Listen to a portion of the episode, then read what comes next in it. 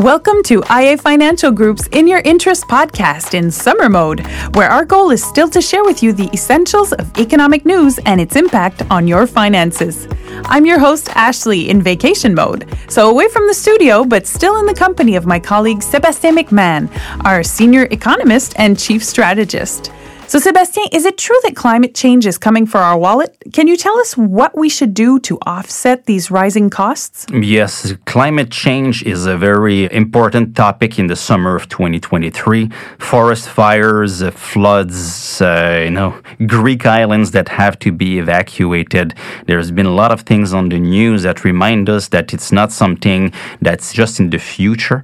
Uh, it's something that is uh, very uh, actual climate change in the impact that it has on our life. So, just right off the bat, uh, there's a study that I'm using here. It's not from us, it's from the Canadian Climate Institute, uh, stating that uh, within the next three years, so by the end of 2025, each Canadian could be $700 a year worse off due to the worsening climate change. So, it's not like you're going to be sending a $700 check, it's just that it's uh, the cost of living that's impacted, well, that, that, that's impacting your, your finances amounts to about about $700 a year. We're already starting to pay for some of these. Uh, we we uh, recorded a podcast recently on uh, food inflation and reminding everyone that it's not just about local factors like profit margins of the, the, the, the retail chains. It's, uh, it's reflecting uh, the fact that climate change is uh, put, putting some pressure on the supply chain.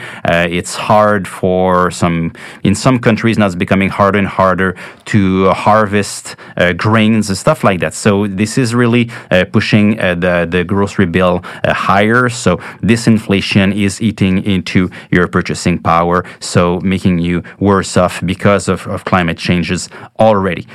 in addition, those with homes and cottages may that maybe that are in in flood prone areas or maybe in parts of the forest where there's more risk of forest fires you could see them uh, facing a significant increase in insurance premiums uh, related to climate change. It's something that we're already hearing about, but it could be more common over the next few years. Uh, people maybe at some point will face tax hikes to pay for climate damages, so it's not there already, but just to tackle the economic cost of you know uh, just just uh, the dealing with all of these floods and those forest fires at some point, you know, so maybe it will impact uh, the federal budget and the provincial budgets, and it will impact your taxes. Maybe uh, the need has a need to rise for more resilient infrastructure, more green infrastructure.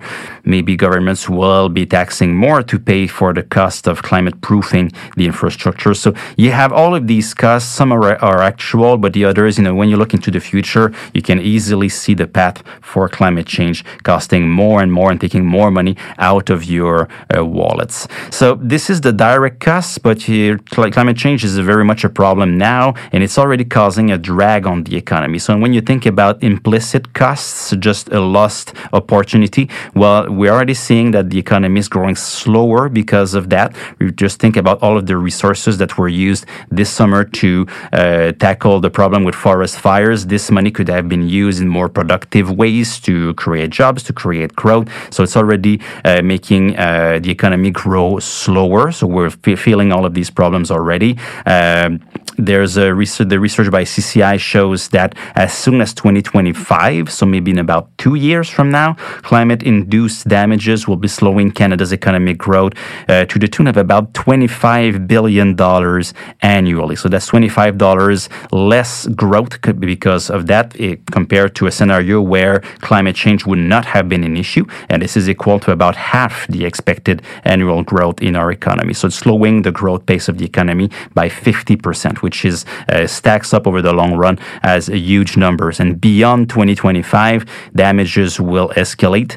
Uh, they estimate that potentially uh, by 2050, uh, half a million jobs could be wiped out because of that. So less jobs created, not jobs lost, but less jobs created, and about 3 million jobs by the end of the century. So the economic cost is uh, important. Uh, it's actual, but it's likely going to grow. So it's a very important topic. it also creates investment opportunities in green infrastructures and decarbonization efforts and all of that. But uh, this was just a teaser, let's say, uh, because this summer climate change, the impacts are everywhere in the news.